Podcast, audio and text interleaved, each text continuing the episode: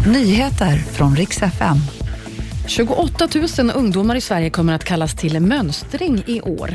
Och polisen får betala ersättning efter att de kastat in en granat i fel lägenhet. Ja, polisen kastade in en granat i fel lägenhet. Det här var i november som polisen i Järfälla skulle göra en husrannsakan. De krossade en ruta och kastade in en så kallad distraktionsgranat som ger ifrån sig ljud, ljus och tryck. Tyvärr så hamnade den i helt fel lägenhet och kvinnan som bodde i lägenheten hon får nu ersättning med 9 800 kronor för att polisen skadat hennes lägenhet.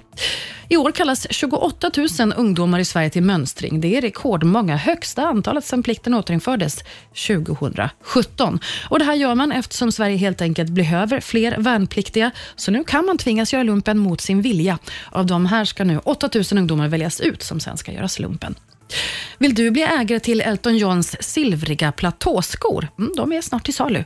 Den köpsugna fansen måste vara på hugget när Elton John lägger ut godbitar till försäljning. Allt från extravaganta solglasögon, jubileumsbeprydda klockor, också erotisk fotokonst bland annat. Åtta auktioner ska hållas med över 900 föremål och de är eftertraktade. Värdet bedöms vara minst 10 miljoner dollar. Och Det var nyheterna. Jag heter Maria Granström.